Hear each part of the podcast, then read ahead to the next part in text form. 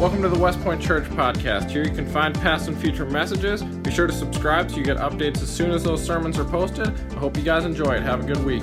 Well, this morning, I'll tell you what, I had a little bit of a, a frustration. Um, normally, I, I write my notes on my computer and then they, they sync to the internet, to the cloud. Somewhere up there, there's a cloud. And uh, I, I use my iPad when I preach, and, and it was not working today. So that's why I have a laptop here and why I was mostly frustrated during our worship time this morning. But I didn't cuss, so hey, that's a win, right? but this morning, I'm so excited to preach this message. Uh, this is, we're going to be talking about something that, that you probably heard before, that you maybe even have memorized, and it's the Lord's Prayer. And uh, this is this is really Jesus teaching his disciples how to pray. So if Jesus taught his disciples, this is how you pray, that should probably indicate to us that this is a pretty important passage of Scripture, right? Uh, and and as we as we go through this today, I want us to understand that He's not just giving them a prayer to recite, which is sometimes what the Lord's prayer has become uh, in church. It's not just like, all right, all right, here's, you know, we say this little prayer and it's nice. No, these, there are principles in this prayer that Jesus is teaching to his disciples. He's not teaching them to pray this prayer. He's like, when you pray, this is how you pray. So there's a model that's given to us in this passage of Scripture that we should use in our prayer life. All right, so this is something, this is like fundamental Christianity. Every believer needs to understand these principles, and, and it's not complicated. They're very simple, they're very straightforward, but it, it forces us to actually pay attention and learn what Jesus has to say. So as you're going through this and as we're reading through this, these points that I'm about to pull out, uh, I think I have six or seven of them up there. Um, you're going to you would be able to do this too. All right, it, it's plain to see as we, as we read through it this morning. And uh, this morning I'm going to do something that I never do. Uh, we're going to use the King James, and uh, we're going to do that just for the first four verses here. And the reason is because many of you have memorized this passage of scripture and you probably memorized it in the King James. And so I want that familiar language this morning as we go through it together. Uh, so we're going to jump right into the, the passage of Scripture this morning in Luke chapter 11. And uh, we're going to start at verse 1. And it says, Now Jesus was praying, or sorry, and it came to pass that he was praying in a certain place. And when he ceased, one of his disciples said to him, All right, so understand what's going on here. Jesus is praying and his disciples see him praying. Okay, I want you to I want you to understand that. There are people that are watching you whether you know it or not. All right? Are you teaching your kids that prayer is important to you? You know how you do that? Not by giving them a Bible lesson on Luke chapter 11. It's by demonstrating it through prayer. They're watching you to see if you pray and if it's important to you. Your coworkers are watching you. So when you eat your lunch and you sit down and you pray before your meal, it's not just to say thank you and it's not just to say a blessing over your food, uh, even if you have a hot pocket that needs some blessing, right? People are watching you and they're watching to see what you do.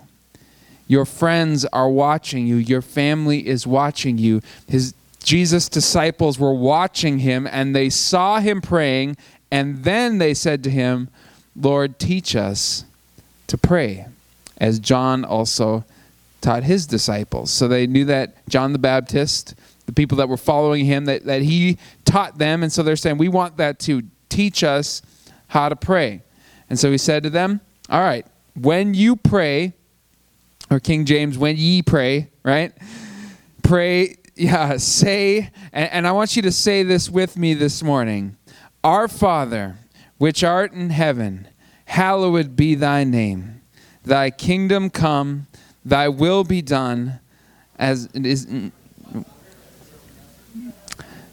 As in heaven, so in earth. King, that threw me off. All right, that's King James. That's that's the real one there. All right, give us day by day our daily bread, and forgive us our sins, as we forgive everyone that is indebted to us, and lead us not into temptation, but deliver us from evil.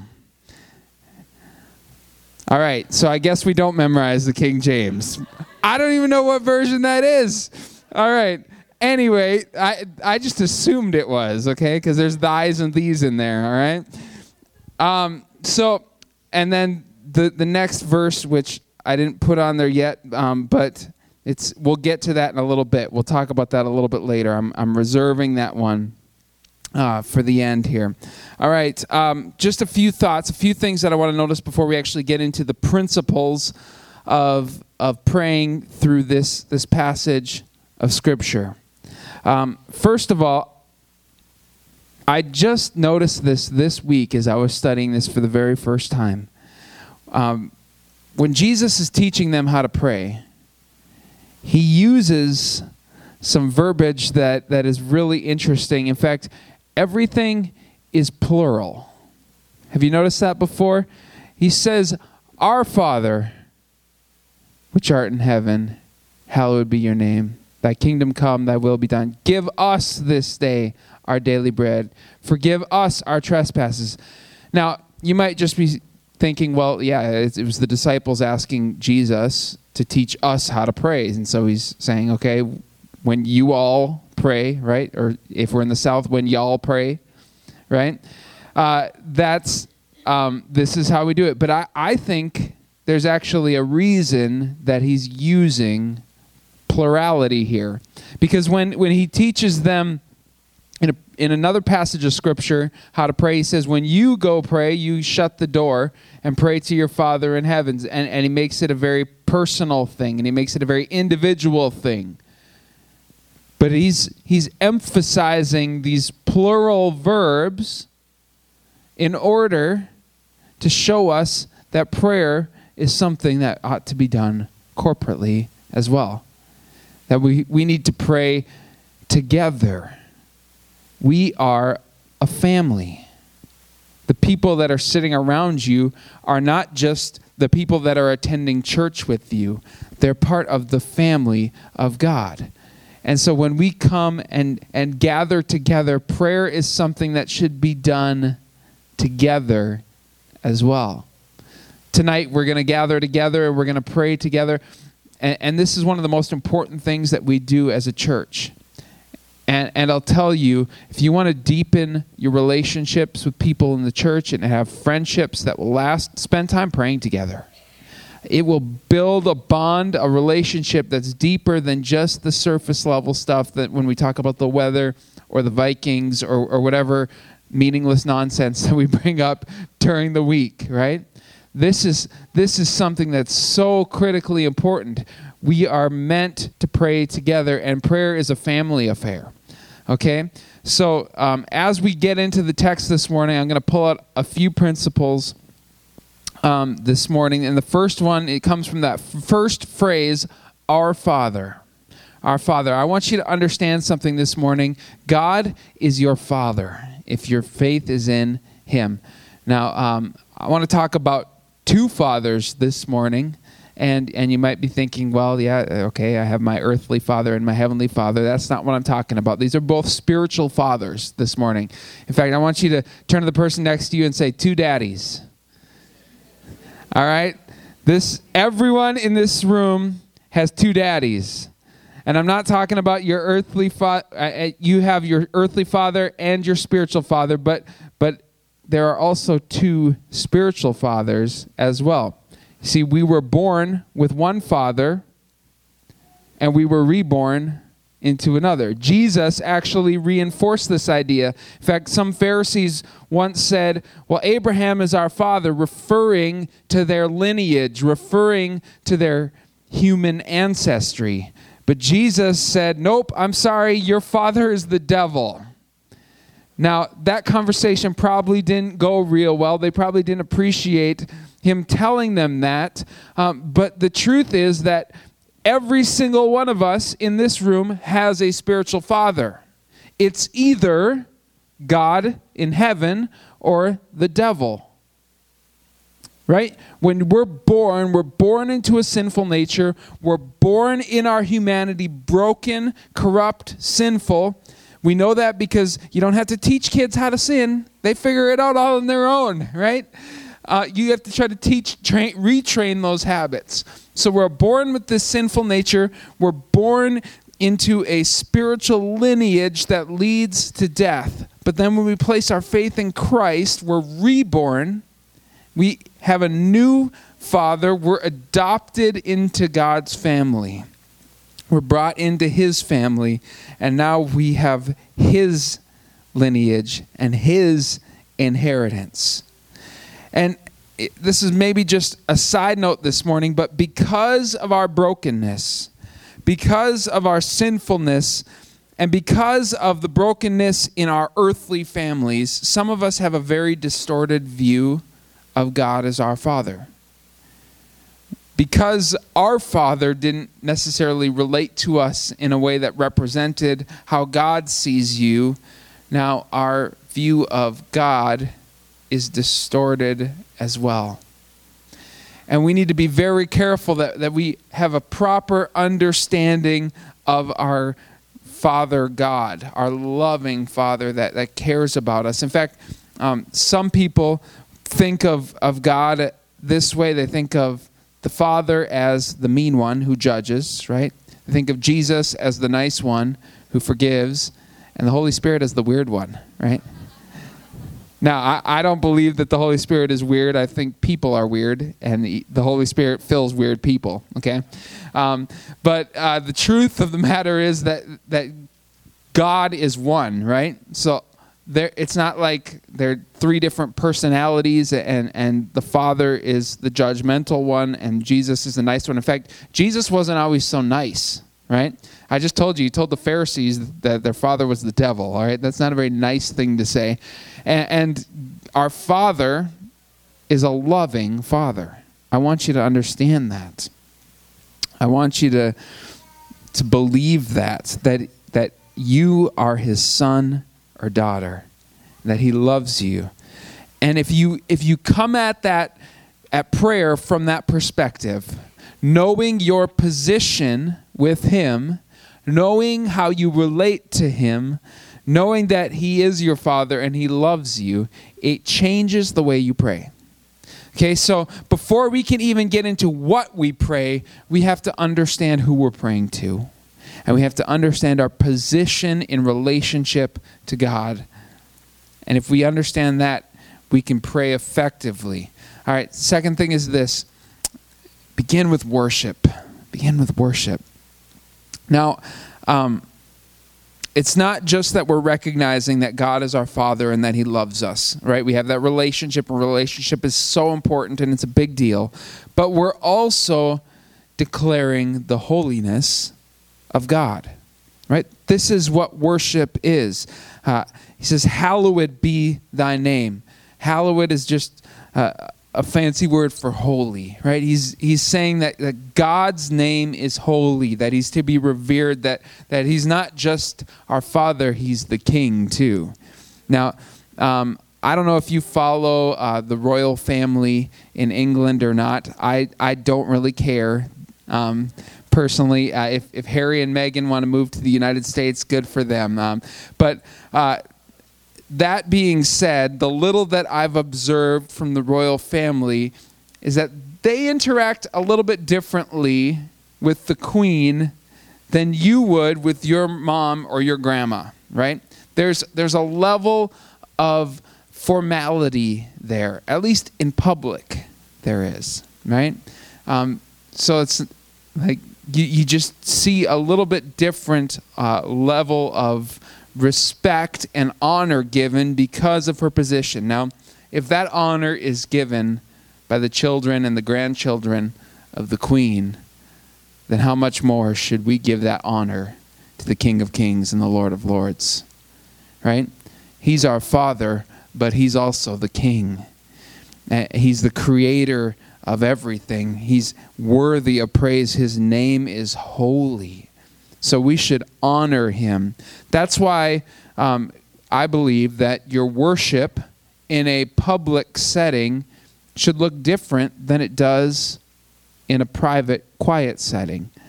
Just like um, that informality exists in person, one on one, where you can have kind of more of an intimate connection and relationship with a person in the same way we can relate with God in that way as we have our time with Him. But when we're in a public setting and we're worshiping with other people, there are certain formalities that we do. We, we ask you to stand when we sing and when we worship the Lord in that way.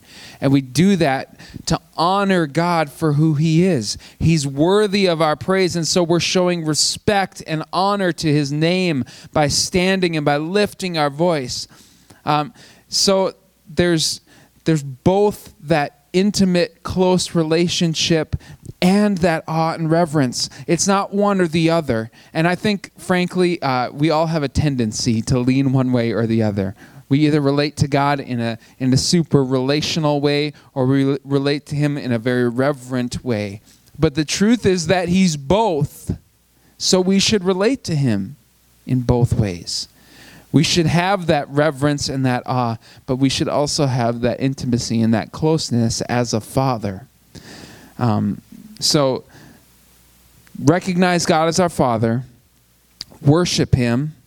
Third thing is pray God's will. Pray God's will. Well, in order to pray God's will, the logical conclusion is you have to know what God's will is. So the question would be well, how do I do that? That's why this is so important. If you want to know the will of God, listen, God can speak to you personally and He can give you truth that way too. But let me tell you, use this as your foundation for knowing what God's will is.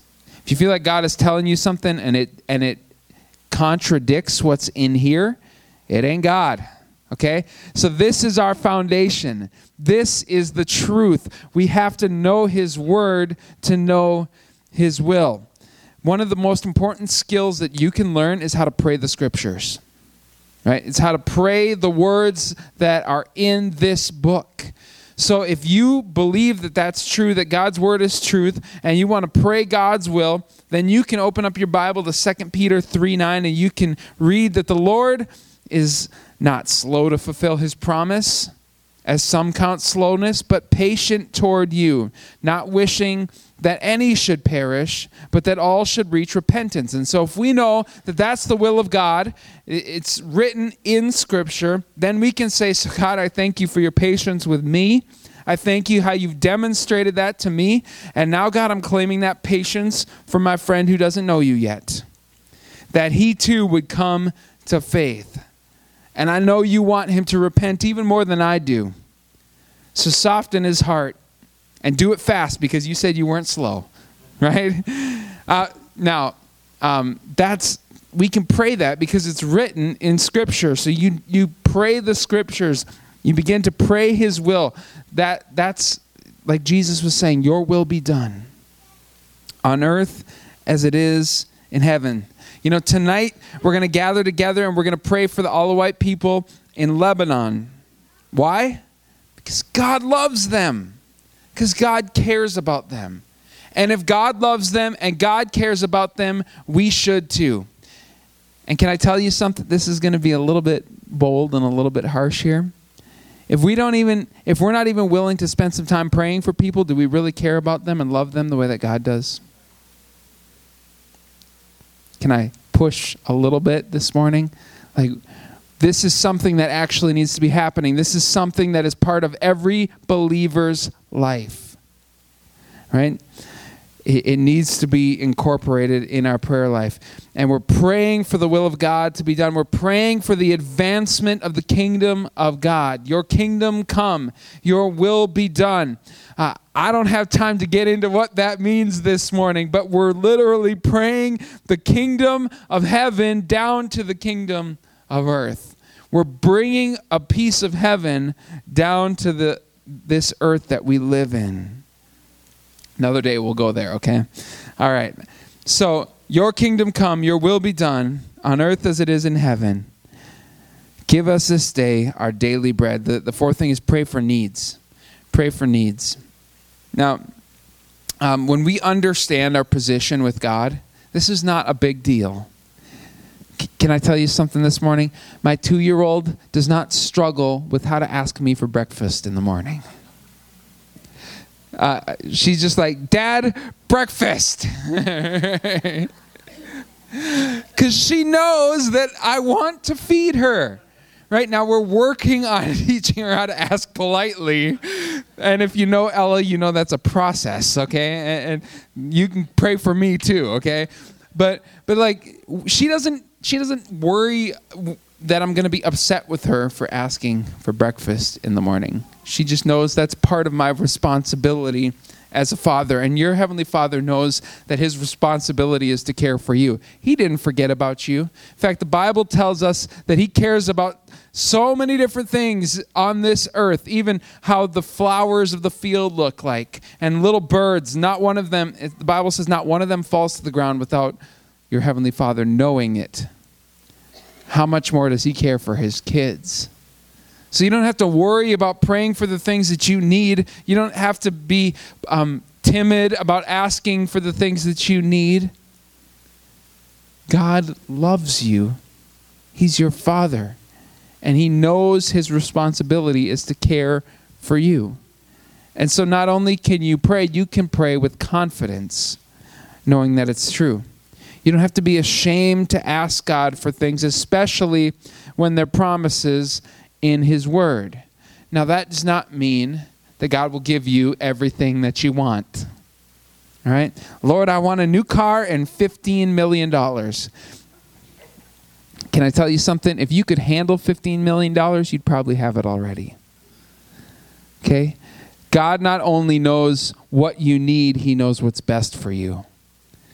This week I was reading an article and I, I posted it on Facebook as well about um, children and and um, technology and how um, how many kids have smartphones today and with a smartphone access to the entire internet and the danger of that and and, and the issues that it's causing um, and you know we have this conversation uh, my oldest daughter's nine almost 10 years old and, and she's already like dad all my friends have cell phones and I'm sitting there thinking, like, not in a million years. Okay, maybe in a million years, but like not for a few more years, right? Because you don't know how to handle that yet. And, and I'm making that decision, and it would be really easy to just say, okay, fine, give in. Uh, I mean, it's not it's not even that much money anymore, right? Like it's you can add a line for whatever it is. Uh, the, the cell phone companies even want you to do this, right? They're incentivizing you to set them up for this this habit.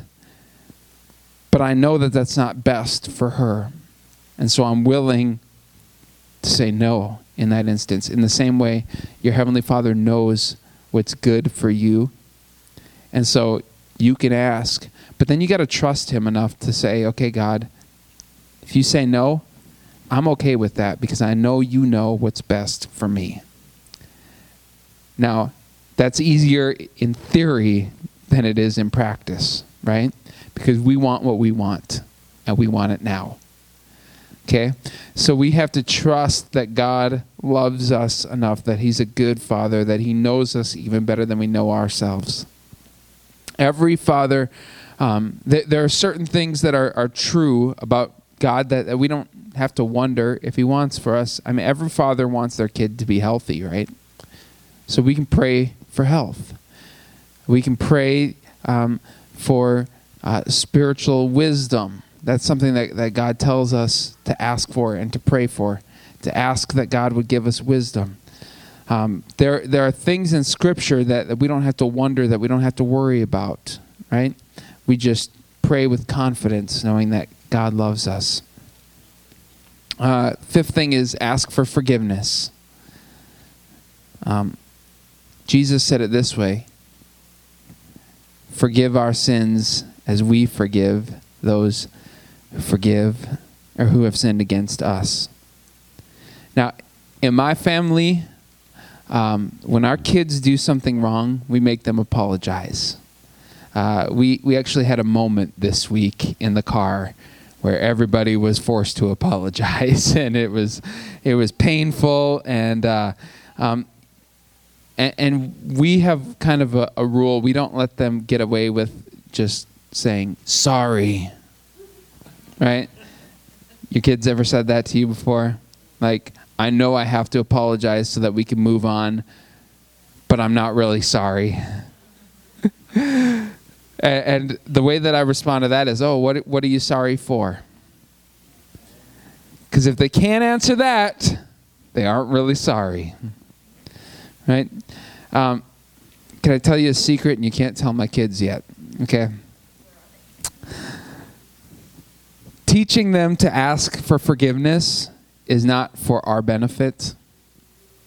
In fact, whether or not we forgive them has absolutely nothing to do with whether or not they say that they're sorry. Most of the time, we've forgiven them well before they've ever asked for it.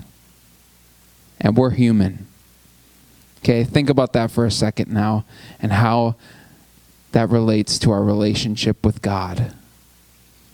When you sin and you ask for forgiveness, whose benefit is it for? Is it because God needs your apology to love you? Is it because his love is broken for you and, and it can only be fixed by something that you do? Is that the message of the grace or gospel at all? No, it's not about what we've done. It's not about what we do. It's about what He's done for us. He already paid the price for our sin, He's already forgiven us. If we've received that forgiveness, then it's ours, period. Okay? So understanding our position means that when we apologize, when we ask for forgiveness of sins, it's given freely. Just like when, when my kids come to me, it, it doesn't matter what they've done. We just want them to show a repentant heart because we know that that will make them better humans. That will make develop their character and it'll improve the relationship that we have because it'll it'll help them uh, have a softer heart in that way. They can ask for forgiveness knowing in advance that it will be granted. But that's not the end of this phrase. He says, Forgive us as we forgive those who sinned against us. Now, that's just mean, Jesus. Right? Because now, not only are we asking for forgiveness, but we're asking for it in relation to the way that we forgive others. That can be a tough place to be in if you have unforgiveness in your heart. That can be a challenging way to pray. So, really, he shows us the motive here. It's not that our relationship with God is broken, it's that we're broken. And that repentant heart allows us to heal in our own heart and with our relationships with others as well. Okay? Ask for forgiveness. Then the next thing is spiritual protection. So lead us not into temptation, but deliver us from evil. Now, we already know from uh, what we've read in the scripture in the past that God does not tempt us. God doesn't tempt anyone. So we don't have to say, okay, God, uh, if, if, we don't pray that you won't tempt us today, then. Um, then uh, we're going to be tempted. So uh, we need to make sure we check that that box off. Now, God's not going to tempt you. Okay, understand that that's a that's a biblical principle. So what is Jesus talking about here? He's talking about spiritual protection. He's saying when we experience temptation, help us to overcome that temptation. We know that that's God's will for us, that He doesn't want us to fall into sin. So um, we can pray that with confidence that um, we need God's help when we face temptation, that He would help us resist that temptation, that He would deliver us from evil. Can I tell you something this morning? The spiritual realm is real. It's real. We are doing battle on a regular basis. And if you don't even know you're in a battle, you're clueless and you got the headphones on while people are fighting around you, you're in danger. Right? We are called to be aware that there is a spiritual battle that's going on, and prayer is important and significant in fighting that battle. So you need to put your armor on. You need to say, God, I'm going to be facing a lot of things today. There are going to be situations and people and circumstances that are going to cause me to want to do my own thing, to, to resort to my sinful nature. But I know that you're with me and that your Holy Spirit lives inside of me. So protect me from temptation, deliver me from evil. Right? This is a real battle that's going on. And then the last one is come back to worship. Worship again. We're going to ask the worship team to come up and we're going to sing that song that we, we closed with today. Uh, that's right out of this scripture passage. But look what, what Jesus does, and I want to read this verse out loud for you. Um, lead us not into temptation. And then in, in the book of Matthew, that's probably why it's all messed up, right? We're reading the King James and we all know the Matthew version. This is the Luke version. But he finishes with, For yours is the kingdom and the power and the glory forever and ever. It brings us back to that place again. Now, we could end there. We could sing this song that would be really cool. But I want us to understand something. Jesus doesn't stop teaching when he shows them this prayer, he keeps going. And we'll read a normal translation here for the rest of this. Uh, Luke 11, 5 through 13, it says, And he said to them, Which of you who has a friend will go to him at midnight and say, Friend, lend me three loaves? For a friend of mine has arrived on a journey, and I have nothing to set before him. Okay, just picture this for a moment. All right? Middle of the night, you're like, I got a friend that's coming into town. I got no food at my house. The grocery store is closed. They don't have Colburn's. It's open 24 hours. You go knock on your neighbor's door. My friend is coming over. Give me some bread. And he'll answer from within Do not bother me. The door is now shut, and my children are with me in my bed. See, uh, co sleeping is in the Bible. There you go. I cannot get up and give you anything. I tell you, though he will not get up and give him anything because he is his friend, right? The friendship isn't enough. He's not getting out of bed because he's a friend. He's not a good enough friend, at least. Yet, because of his impudence, now I'm like, what is impudence? I actually had to look up the word because that's not a word that we use in common language. Here's one definition I found for an impudent person bold, sassy, and shameless. because of his impudence, he'll get up and give him the bread. He'll give him whatever he needs. And I tell you, ask, and it will be given to you. Seek, and you will find. Knock, and the door will be opened to you. For everyone who asks receives, and the one who seeks finds, and to the one who knocks it will be opened.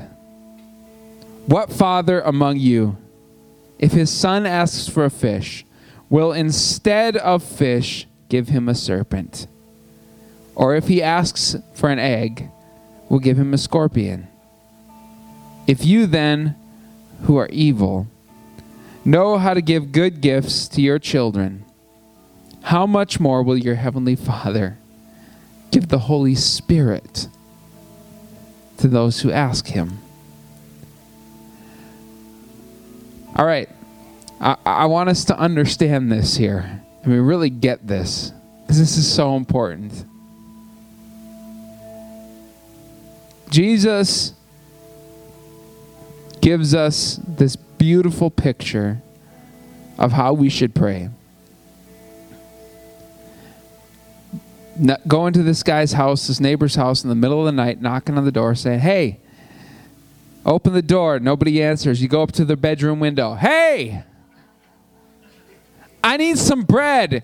Can't you see I'm sleeping here? I got the kids in the bed. If I get out of bed, I'm going to wake them up, and then nobody's going to sleep the rest of the night. Go away.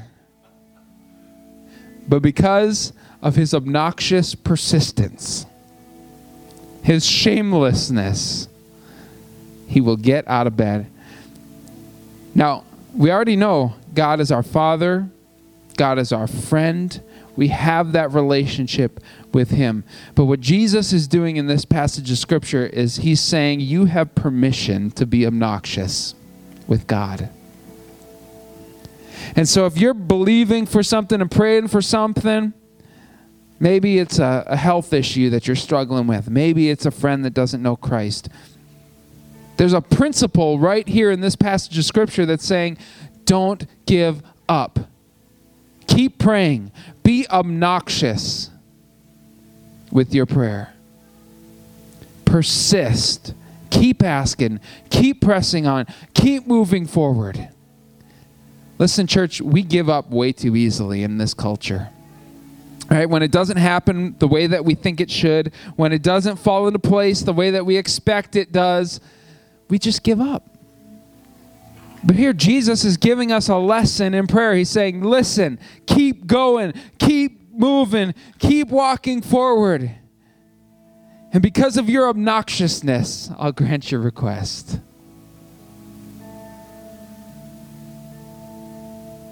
Ask, seek, you'll find. Because if you, being a normal human father, know how to give good gifts to your kids, how much more does God want to bless you? We can be obnoxious because He loves it. He loves to hear your voice. He loves to spend time with you. So let's not pass on that opportunity. We have things like tonight when we gather together for Unite Prayer. I want you to come. And we set it up so that, uh, we have childcare available for the little ones because we want you to come and bring your families. And your older kids come in and, and pray with you, and they can witness you praying, just like Jesus' disciples saw him praying. They can see that that matters to you, that it's important to you.